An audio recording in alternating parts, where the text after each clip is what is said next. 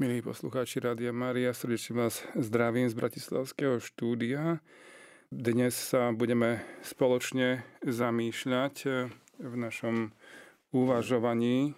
Trošku urobíme pauzu nad Svetovou liturgiou, teda boli sme eh, teraz viackrát eh, svetkami nejakých častí, pohľadov na Svetú liturgiu, z rôznych teda momentov a dnes by som vás chcel mm, pozvať, aby sme sa spoločne zamysleli teraz v troch stupoch nad súčasným e, liturgickým obdobím, e, ktoré sme my, grécko-katolíci, už e, začali 15. novembra a toto obdobie voláme Filipovka, je to takým ekvivalentom rímskokatolického adventu obdobia.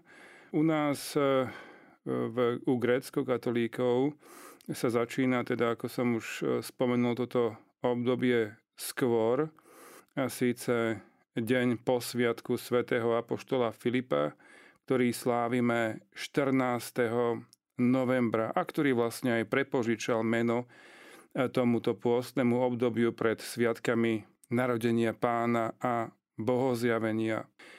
A ako je to u nás, východných kresťanov, zvykom, tak občas v liturgickom živote e, praktický dôvod spájame s hĺbším duchovným odkazom a podobne niektorí hľadajú aj hĺbší duchovný význam pri názve pomenovaní Filipovka a práve pri osobe svätého apoštola Filipa, prečo práve on stojí za týmto názvom, prečo sa s ním práve spája toto obdobie.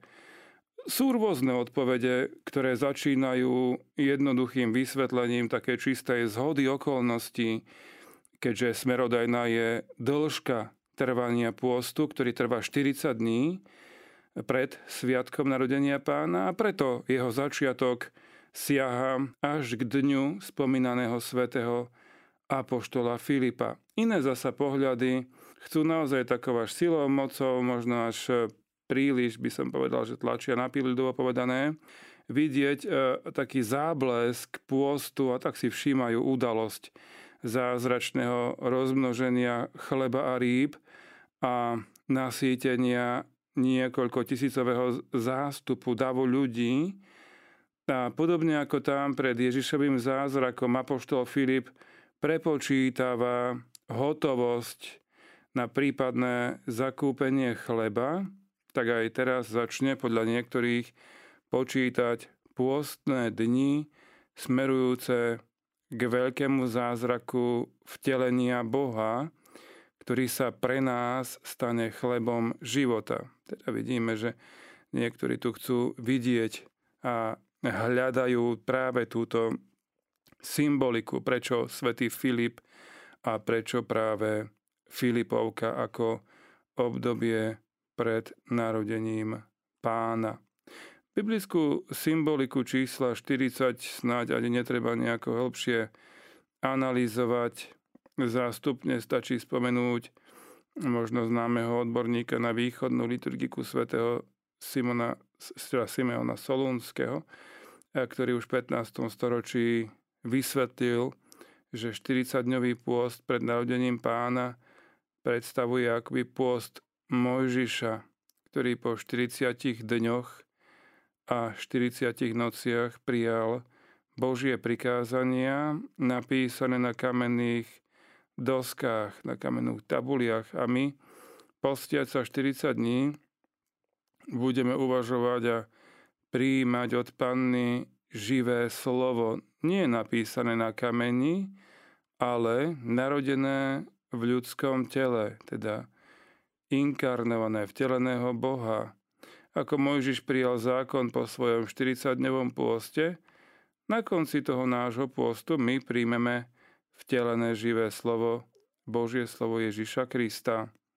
Dôvod postu e, spočíva v odpojení sa človeka od Boha – strate vieme dobre, že človek stratil intimitu Božieho spojenia, Božieho obrazu v sebe. Východní kresťania preto pôstom vyjadrujú svoj smútok nad tým, že strátili spoločenstvo s Bohom. To je dôležité, že nie je ten iba radostný moment, radostné očakávanie, ako je to v advente západnom, latinskom, ale aj práve tento smútok, proces obnovenia potom tejto intimity s Bohom, ktorý nás, alebo ku ktorému nás pozýva toto obdobie. A po staročia ho vlastne pripravovali aj starozákonní proroci. Preto, preto aj počas eh, Filipovky si hm, pripomíname, máme sviatky eh, rôznych eh, prorokov, či hm, je to Náhum, tam Habakuk, Sofoniáš, Daniel, troch mládencov, máme 17. decembra a tak ďalej, že sú to preto tieto momenty, E, práve starý zákon, ktorý pripravoval príchod e, Mesiáša, Božieho e, syna. Taktiež je tam druhá nedeľa pred Sviatkom narodenia pána. Tam budeme sláviť nedelu svätých právcov, teda potom otcov, tých, ktorí Kristovi pripravovali cestu, tak povediať, na tento svet. Ďalší moment, ktorý si tak všímame, porovnávame, keď porovnávame západ-východ, je e, vlastne, že síce nebýva adventný veniec v chrámoch, ale v mnohých domácich chrámoch za to nechýba a dotvára atmosféru blížiacich sa sviatkov. Jednoducho tu prirodzene vidíme aj toho, tú skutočnosť kontaktu e, s prvkami E, latinského obradu, keďže žijeme na zmiešanom území, často aj v zmiešaných manželstvách rímsko-grécko. Preto aj toto je takým tým príkladom toho, kde sa tento veniec, adventný veniec v domácnostiach e, používa. Vieme, pripomeňme si len, že áno, bude ešte príležitosť, určite tento veniec nie je až taký E, starý, nie je starého dáta, od roku zhruba 1838. E, pôvodne mal 24 sviečok, stojí za ním meno teológa, evangelického teológa Johana Heinricha Wicherna, ktorý ho vytvoril mm, ešte teda z tých 24 sviečok ako korunu pre prichádzajúceho kráľa. A podobný príbeh potom píše aj o pár desiatok rokov mladší adventný kalendár, ktorý znova našich e, najmenších poteší až 40 okienkami, keďže na ten stabilný čas, stabilný dátum aj začiatku Filipovky hovorí o tom, že celý tento pôst každoročne e, trvá e, rovnako 40 dní oproti latinskej cirkvi, teda rímskokatolíckej, kde sa začína práve v nedeľu 30. novembra alebo v tú nedeľu, ktorá je k tomuto dátumu najbližšie. Takže eh, áno, začalo sa to pôvodom, pôvod tohto obdobia adventu alebo adventného predvianočného pôstu nachádzame na kresťanskom západe. Mm, také známe, známa synoda španielskej Zaragoze, ktorá eh, v 4. storočí nariadila, aby sa kresťania denne zúčastňovali bohoslúžieb počnúc 17. decembrom, to znamená nejaký týždeň pred e, sviatkom narodenia pána, respektíve aj bohozjavenie, keďže niekedy sa e, tieto e, sviatky slávili lokálne, teda v niektorých tradíciách spolu v jednom dátume. Pápež Lev e, Veľký spomína štyri pôsty už v 5. storočí. Um, jeden hovorí, že existuje taký zimný pôst, má na mysli práve túto Filipovku, respektíve advent. A vlastne podľa neho má začať vtedy, keď už bude ukončený zber úrody. Taktiež sa spomína aj akási pôstna disciplína, hovorí sa o troch dňoch počas týždňa, kedy sa veriaci medzi Svetým Martinom, to je už vlastne 11. 11.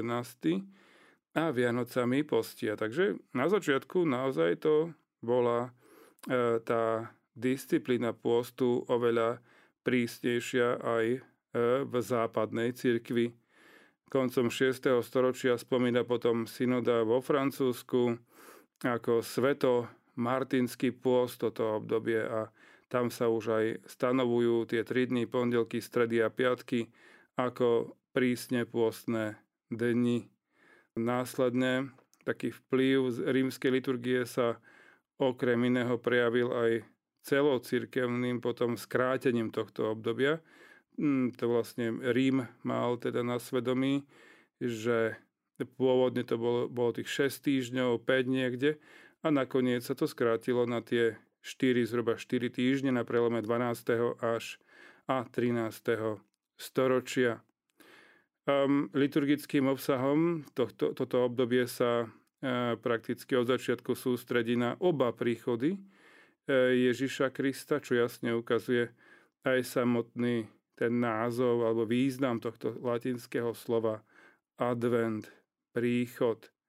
Okrem toho príchodu Božieho Syna na svet pred dvoma tisíckami rokov e, sa vplyvom hlavne írsko-škótskych misionárov sústredila pozornosť aj na jeho druhý Kristov príchod, očakávaný príchod, e, z čoho sa potom vyvinul taký kajúci charakter tohto obdobia. Že nielen radostný, že sa pripravujeme na ten prvý príchod Betleheme, príchod dieťaťa Ježiša, ale aj na ten druhý taký, uh, už by sme povedali v sláve, alebo E, príchod, ktorý vlastne spečatí dejiny človeka.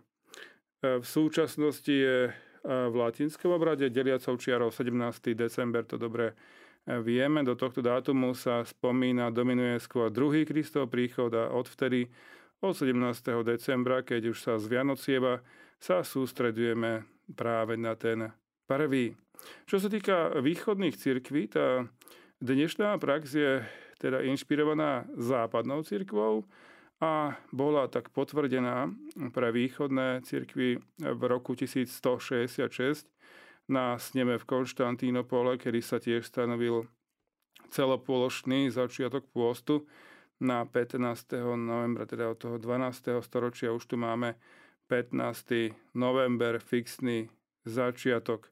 Hoci boli pôstne predpisy dá sa povedať, miernejšie oproti Veľkému pôstu, ktorý je pred Veľkou nocou, pred Paschou, predsa aj, aj tak pripadajú súčasným veriacim dosť striktné, podobne ako v prípade svetomartinského pôstu, aj kresťanský východ hovorí o troch dňoch počas týždňa, kedy sa prísne postíme, to znamená, nejeme meso, mlieko, mliečne produkty, a nepožívame olej, a taktiež v nedeľu sem tam podľa tiež lokálnych tradícií bola dovolená aspoň e, ryba a tiež na veľké sviatky, ako je dnes. 21. november e, vstup pre Svetej Bohorodičky e, do chrámu. K tomu sa potom k dnešnému sviatku vrátime v poslednom vstupe. Tieto predpisy môžu tak poslúžiť ako možno inšpirácia pre človeka dnešnej doby, hoci E, súčasné oficiálne predpisy skončili aj u nás, kde si na minime, um, myslím, grécko-katolíckej cirkvi na Slovensku, že prakticky sa toto obdobie v tej oficiálnej disciplíne nelíši nejako od, od zvyšku e, liturgického roka, od zvyšnej časti, že vlastne ten veľký pôst je predsa iný, toto si povieme neskôr, ale vlastne tá disciplína Filipovky, disciplína e, predvianočného obdobia je o niečo, o niečo miernejšia. Na druhej strane aj treba dodať, a to je veľmi dôležité, že akokoľvek by bola prísna táto disciplína fyzicky, tak celý svoj význam má iba vtedy, keď nezostaneme stáť pri fyzickom pôste. Nielen my, grécko-katolíci východnej cirkvi, E, počiarkujeme význam tzv. toho duchovného trojboja. To tiež dobre všetci poznáme, len si to tak pripomíname, že fyzický pôst musí byť sprevádzaný modlitbou aj almužnou, aby mohol mať vôbec prívlastok ten, že je kresťanský, že to nie je len nejaká dieta. Veľmi výstižne to v tej súvislosti teraz zdôraznil nedávno aj pápež František, keď vyzdvihol dôležitosť modlitby ako prostriedku na prebudenie sa zo spánku priemernosti. Že modliť sa znamená podľa neho rozsvietiť svetlo v noci. Modlitba znovu prebúza z nášho života, dvíha náš pohľad smerom hore, naladí nás na pána. Modlitba umožňuje Bohu, aby e, nám bol na blízku. Preto oslobodzuje od samoty a dáva nádej. Modlitba okysličuje život, hovorí pápež. Tak ako sa nedá žiť bez dýchania, nedá sa byť kresťanom bez modlitby. To sú veľmi dôležité momenty, ktoré si môžeme teraz počas tohto obdobia Filipovky či adventu na novo uvedomiť. A rovnako dôležitý je ten tretí rozmer, okrem pôstu modlitby aj, aj almužna, to znamená činoroda láska, ktorý nám tento rozmer okrem iného e, pripomína minulá nedeľa, teda ešte to predminulá už 13. novembra, kedy sme e, vlastne na iniciatívu pápeža Františka mali Svetový deň chudobných a preto e, tiež okrem spánku priemernosti sme boli varovaní aj pred spánkom ľahostajnosti. To je tá druhá vec a s tým súvisí aj rozmer almužny, že keď my pri ľahostajnosti krúžime iba okolo seba a nevidíme ostatných, O niečom to tiež hovorí, kým na spánok priemernosti je liekom modlitba, hovorí pápež František, tak na prebudenie zo spánku ľahostajnosti je tu práve bdelosť lásky. Dobročinná láska je tak telčúcim srdcom kresťana. Veľmi pekný obraz používa pápež. To ako sa nedá žiť bez telkotu srdca, tak sa znova nedá žiť ani e, kresťanovi bez tejto dobročinnej lásky. Takže takéto myšlienky môžeme si vziať aj do tohto pôstneho obdobia, od obdobia Filipovky či adventu a pozrieť sa potom ešte v druhom stupe, konkrétne na včerajší sviatok myšlienky o Kristovi kráľovi môžu byť teda takým tým druhým bodom nášho dnešného zamyslenia – Milí poslucháči, srdečne vás pozdravujem zo štúdia Rádia Mária. Dnes sa spoločne zamýšľame nad súčasným liturgickým obdobím. V prvom vstupe sme sa trošku zatúlali k Filipovke, k adventnému obdobiu a porozprávali o takých základných momentoch, ktoré môžeme v tomto období prežívať. E, teraz v tom druhom vstupe by sme sa mohli zamerať už na konkrétny e, sviatok, síce e, latinské proveniencie a síce sviatok Krista kráľa. Najznámejšiu modlitbu Oče náš, práve tam sa dennodenne aj viackrát modlíme príď kráľovstvo Tvoje, da prídet cárstvie Tvoje. Práve toto môže byť teraz súčasťou alebo aj centrom nášho zamyslenia, čo to vlastne znamená, keď sa modlíme, aby prišlo Kristovo kráľovstvo. Je tu, alebo ešte musí nastať v nejakej plnčej miere. Práve na tieto otázky e, si môžeme nie že dať, ale aspoň hľadať odpovede práve v tomto zamyslení aj z pohľadu tej včerajšej nedele, nedele Krista kráľa, ktorá v západnom obrade ukončila liturgický rok a vieme, že e, otvorí ho práve prvá adventná nedeľa. U nás greckých katolíkov len porovnám, my sme to tak urobili už 1. septembra, to znamená, e, u nás e, otvára a zatvára rok, liturgický rok pre sveta Bohorodička, kým teda je to nádherne doplnené alebo nádherne to nejak korešponduje západný obrad u ňoho, alebo túto otvára pán Ježiš Kristus ako kráľ ho ukončil. Takže skúsme trošku um, zacestovať, pocestovať, vycestovať do histórie a najprv si položiť, odkiaľ sa táto nedeľa, nedeľa nabrala, položiť si túto otázku a zároveň poznáme na ňu všetci, alebo takmer všetci veľmi dobré aj odpoveď, že Áno, táto nedeľa vznikla v tých búrlivých historických udalostiach na začiatku 20.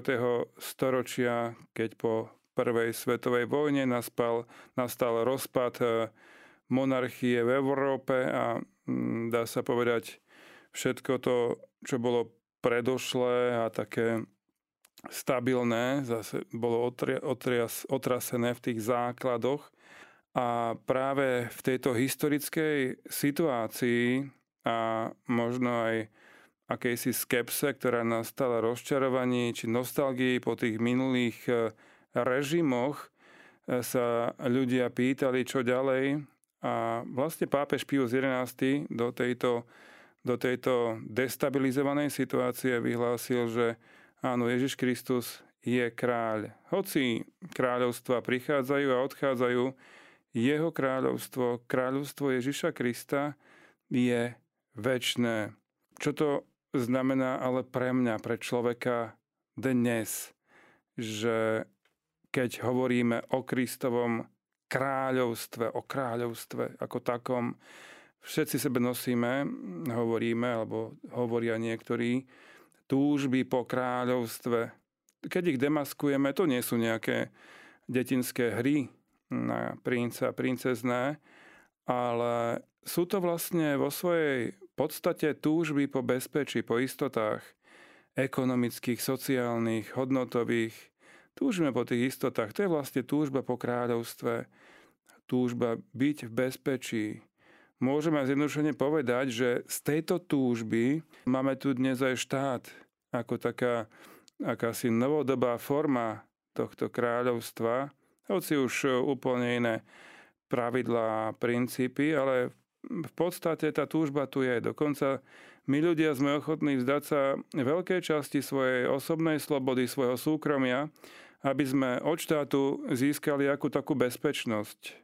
Často odozdáme svoj hlas politikom, ktorí hovoria potom za nás. A my sa niekedy až čudujeme, čo tým našim hlasom vlastne hovoria. Preto dnes máme znova osobitne pred očami Ježiša Krista. Už sme sa určite viackrát zamýšľali nad tým, aký je vlastne Pán Ježiš kráľ. Je iný, je taký určite netypický vo výseku z Evanielia, ktoré sa u nás tiež viaže s týmto sviatkom, tak čítame časť z vypočúvania, keď už e, Ježiš stojí pred Pilátom a práve tam sa e, priznáva k svojmu kráľovstvu. Je zvláštne, že až teraz, keď je zatknutý, keď má už tak doslova spútané, zviazané ruky, svet by možno povedal, že no čo už teraz, čo už teraz sa priznáva, veľa vody nenamúti asi. A práve, práve teraz to začne. V tom je Kristus iným kráľom. Lebo vtedy, keď rozmnožil chlieb a nasytil ľudí, vtedy ho tí ostatní hľadali, aby ho urobili politickým vodcom. Ale vieme, ako to skončilo, že im ušiel, že sa stratil, vytratil sa. Nesplnil ich predstavy o Mesiášovi, ktorý bude plniť žalúdky. On ich nečakane a o mnoho oveľa prekonal. Lebo my dobre vieme, že Židia zhruba tisíc rokov sebe živili túto predstavu Mesiaša a kráľa. Trošku sme e, sa o tom už určite niečo či dozvedeli, či sme sa o tom, ja neviem, rozprávali s niekým, že aký má byť podľa Židov, alebo aký mal byť podľa Židov pravý Mesiáš a kráľ. Ak niekto to o sebe tvrdil počas toho milénia, tých tisíc rokov, že je Mesiášom, tak Židia od neho chceli, aby splnil dve úlohy. Mal vyhrať zásadnú hlavnú bitku a poďalšie mal vyčistiť alebo obnoviť chrám. Problémom je jasné, že to chápali vonkajškovo, že to chápali politicky. Že bitka ich oslobodí od okupantov, od nepriateľov a chrám takisto, že sa očistí od cudzích vplyvov veľa, bolo veľa, veľa pokusov a veľa, veľa mesiášov, adeptov na mesiáša minimálne, e, chodilo po Izraeli Ale najbližšie k titulu Mesiáša a kráľa mali napríklad, spomína sa, spomínajú historici, veľkú osobu, že Juda Makabejský, Juda Kladivo prezývali. A on zhruba v tom roku 166 pred Ježišom Kristom dokonca splnil tieto dve úlohy celkom úspešne, že vyhral bitku nad Asierčanmi, vyhnal, vyhnal ich, obnovil chrám, ktorý znesvetili, keď tam nasťahovali pohanské božstva, zasvetili ho Diovi a vlastne Židia doteraz ako pamiatku na túto udalosť nemajú, neslávia teda Vianoce ako my kresťania, ale 8-dňový sviatok Chanuku. To znamená sviatok svetiel ako pamiatku na toho Júda kladivo. To znamená, ktorý to tam vtedy urobil poriadok v chráme. Takže ten 8-dňový sviatok svetiel Eh, majú doteraz ako spomienku alebo oslavu tejto vtedajšej udalosti. Len toto obdobie vtedy historicky netrvalo dlho a prišli ďalší nepriatelia, ďalší politickí mesiáši, no ale vždy to nejako stroskotalo. Až nakoniec aj posledný z toho politického súdka, ten v roku 133 po Kristovi, tam nazývali ho Šimon hviezda Bar Kochba a vlastne ten mal celkom, tak povieme, sľubne našliapnuté. Dokonca začal aj nový letopočet, ako sa na poriadnu revolúciu patrí. Razil svoje mince s rokom 1, 2, 3. Na 3 roky to tam ťahal, ale potom naozaj eh, chcel aj postaviť chrám. Vieme, že už medzi tým bol chrám zničený ale skončilo sa to jeho smrťou do škaredov bitke s Rimanmi. No a aká bola odpoveď zbožných Židov vtedy, ktorí túžili tisíc rokov po Mesiášovi a kráľovi, no vtedy tie túžby pochovali. Zrejme to všetko bolo len také do vetra. Nebolo to postavené na pevnom základe. Tak sa zmierili s týmto posledným. Zo Šimona hviezdy urobila, urobili Šimona syna lži. Zmierili sa s tým, že žiaden Mesiáš už nepríde. A tým sa ukázala aj jedna taká veľká pravda. No nepríde, lebo ten pravý Mesiáš tu už bol, len ho nespoznali. Videli momenty v živote toho pravého Mesiáša, pána Ježiša Krista, ktoré, viete, meno Kristus znamená Mesiáš, pomazaný, ktoré nevyzerali kráľovsky. Narodil sa v cudzej maštali. Nemal kde hlavu skloniť, sám hovoril. Vozil sa na cudzom oslovi, keď e, ukazoval, že aký je vlastne kráľ, keď sa keď chcel predviesť to svoje kráľovstvo pri vstupe do Jeruzalema. Cudzí osol, nie vlastný. Nakoniec bol uložený až do cudzieho hrobu, tiež nedovolal, síce len na víkend, ale predsa a pritom splnil obidve úlohy. Vyhral bitku a vyčistil chrám. Toto Židia čakali. A predsa Ježiša nespoznali, neprijali ho. Prečo? On sám to na jednom mieste, dokonca na dvoch, vysvetlil tým, že problém je ich tvrdé srdce. A to je vlastne celá tá odpoveď až do dnešných dní. Prečo ja nevidím a nepríjmam Ježiša ako Krista? Ježiša ako Mesiáša, Ježiša ako kráľa. Problém je moje tvrdé srdce. Nevidím. Práve preto hlavný prvý dár, ktorý dáva tento kráľ, Ježiš Kristus, je nové srdce. Starý zákon je plný nádherných proroctiev, ktoré hovoria o tom, že Boh nám vezme srdce z kameňa, tvrdé srdce a dá nám srdce z mesa. Urobí z nás skutočných ľudí.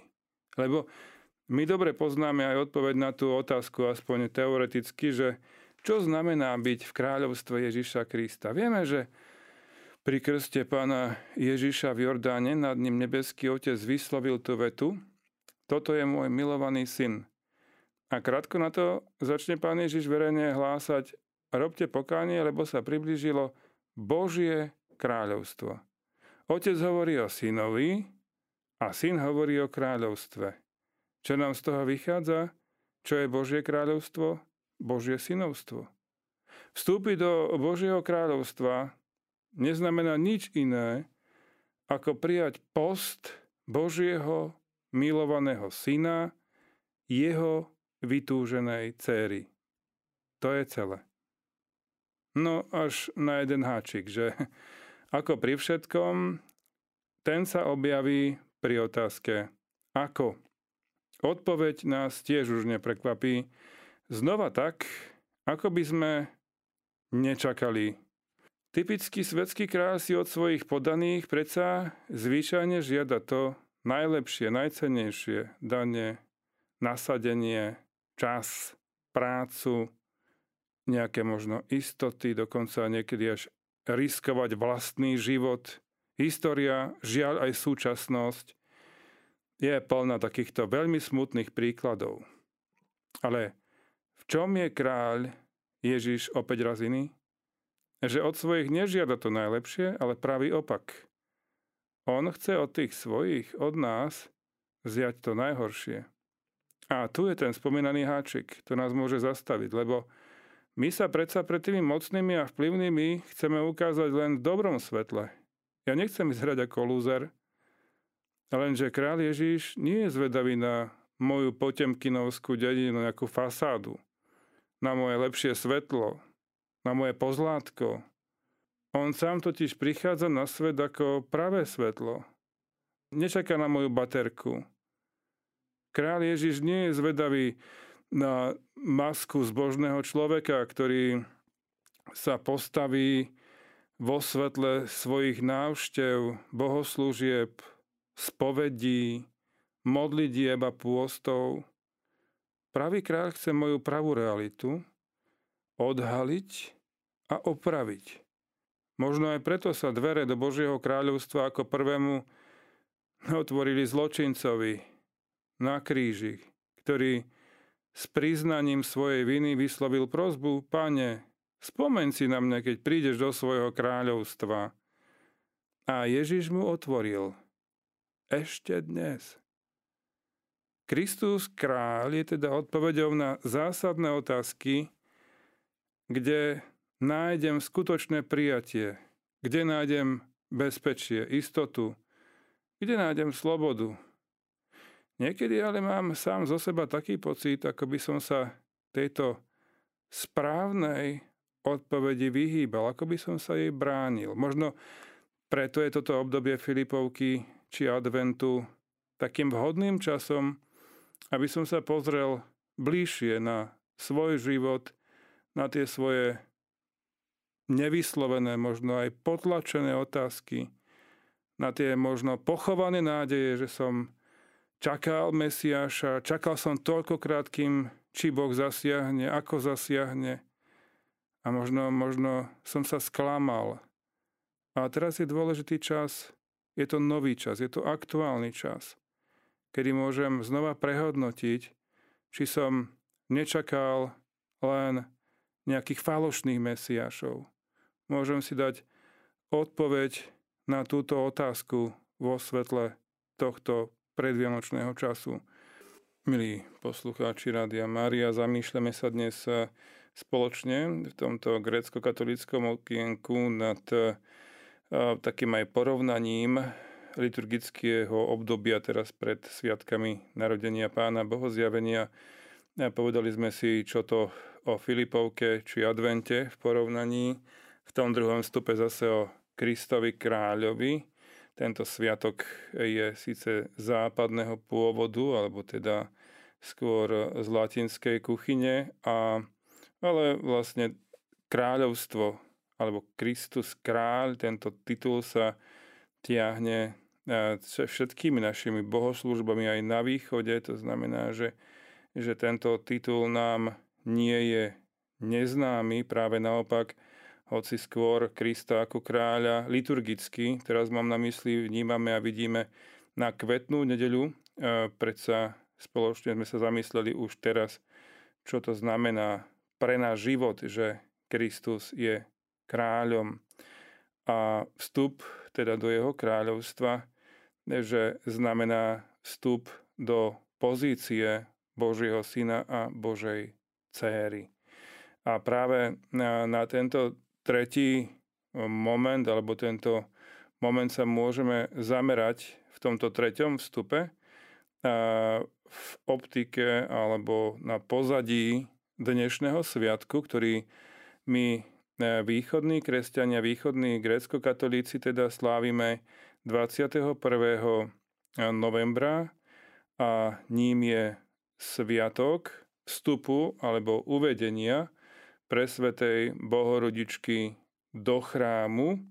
Je to taký druhý v poradí sviatok, druhý mm, z tých veľkých 12 sviatkov cirkevného roka. Začali sme narodením presvetej bohorodičky a teraz si pripomíname jej vstup, respektíve jej uvedenie do chrámu. Starobilý sviatok, ktorý sa začal sláviť práve na kresťanskom východe ešte v 5. storočí, tam siahajú prvé zmienky a jeho súčasťou je obľúbený, hlavne u detí obľúbený obrad ich požehnávania, požehnania, ako sme to mali aj my v tento sviatok e, v našej katedrále tu v Bratislave. E, na západe sa sviatok udomácnil až v 15. storočí, tak celoplošne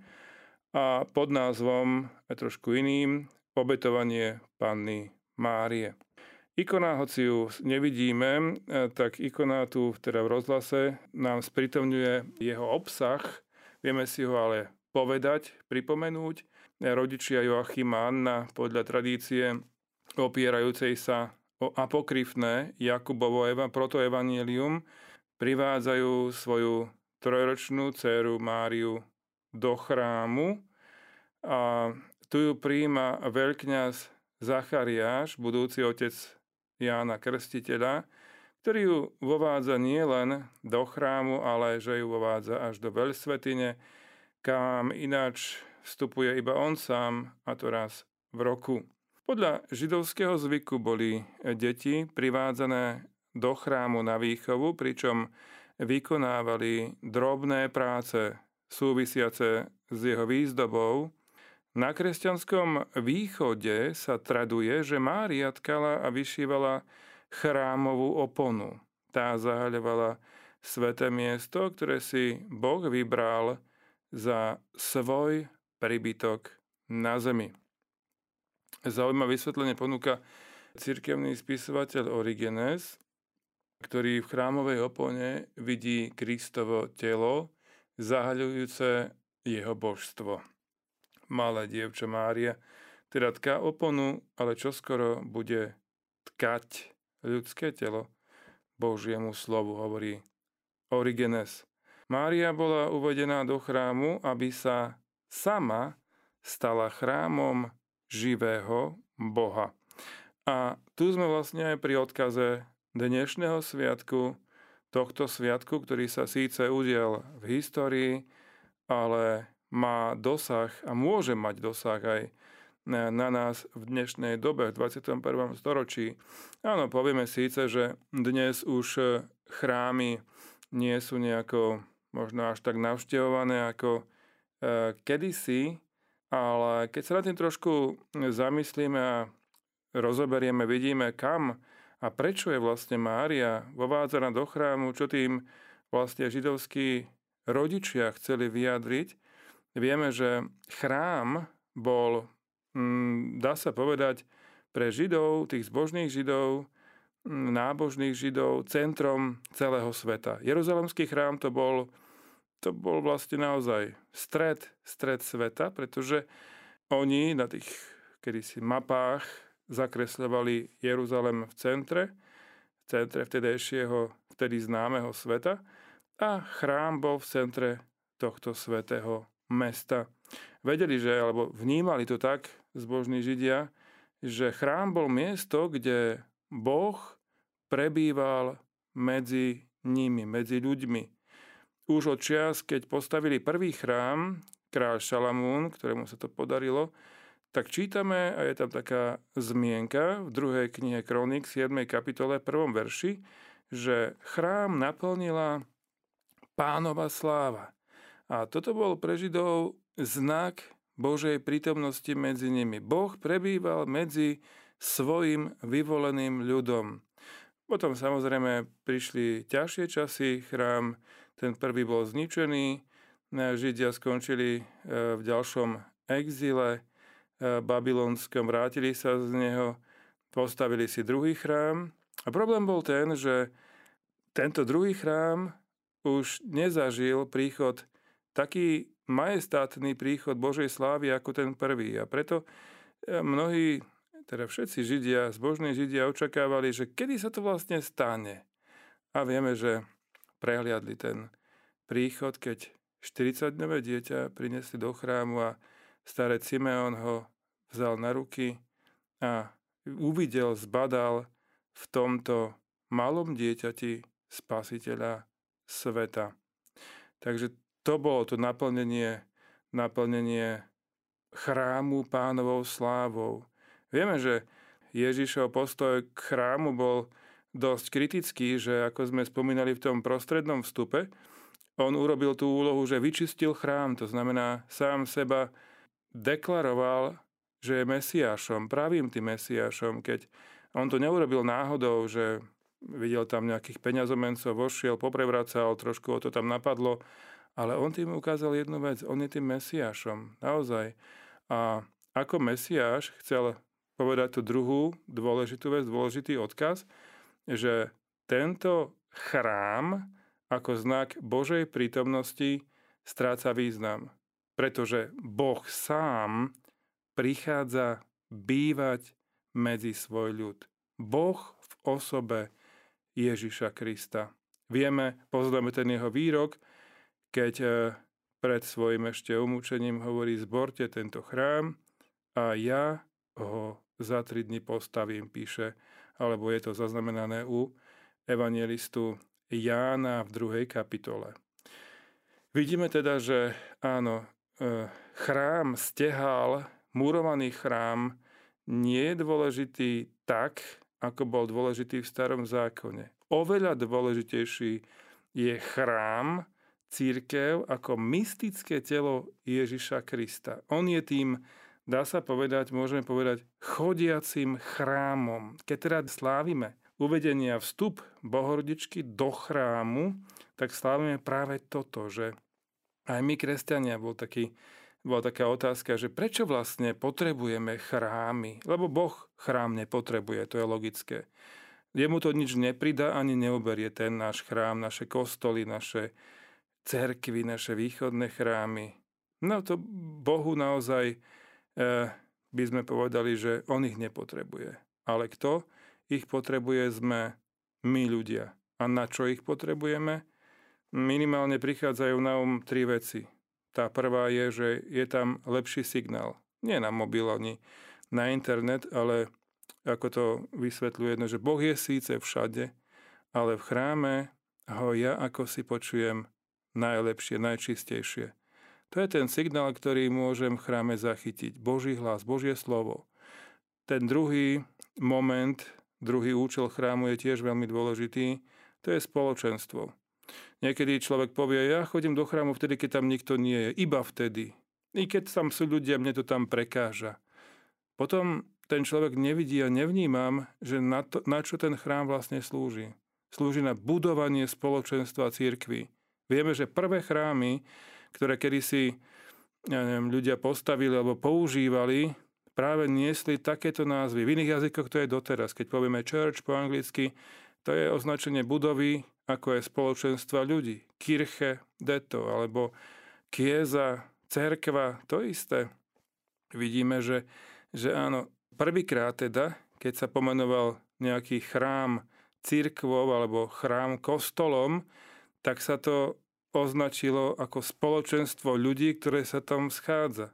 A toto spoločenstvo dalo názov pomenovanie tej budove. Preto toto je dôležité. Vidieť chrám ako miesto na budovanie spoločenstva ľudí, ktorí uverili v Božiu lásku. Nie v existenciu Boha, v to, že ich Boh miluje. Na to slúži chrám. A po tretie, potom keď som toto uvidel, môžem povedať, že chrám slúži na budovanie jednoty. Chrám slúži na budovanie jednoty v mojom živote. A to tak, že ja sa stávam živým chrámom podobne, ako sa týmto chrámom stal Pán Ježiš Kristus. Preto môžeme dnešné zamyslenie zakončiť tou vetou, aká bola v jednom filme, v starom filme Pokánie, kde bol výrok, alebo taká, taký citát, že smutná je ulica, ktorá nevedie do chrámu. Ale my môžeme povedať, že oveľa smutnejší, oveľa smutnejší je chrám, ktorý nevedie na ulicu. Veľa ľudí dnes do chrámu nepríde, ale títo ľudia môžu stretnúť nás, živé chrámy. Toto nás učí vstup pre Svetej Bohorodičky do chrámu. Ona sa sama stala chrámom živého Boha. K tomuto nás pozýva advent, k tomuto nás pozýva Filipovka, aby teda, keď budeme znova sprítomňovať príchod pána Ježiša na tento svet, aby sme ho nesprítomňovali len ako príchod do Betlehema, ale do srdca každého jedného z nás. Toto nám želám do týchto ďalších dní. Želám nám požehnanie a hlavne tie naše otvorené srdcia. Zo štúdia Rádia Mária z Bratislavy sa lúči Rastislav Čižik. Slava Isusu Christu.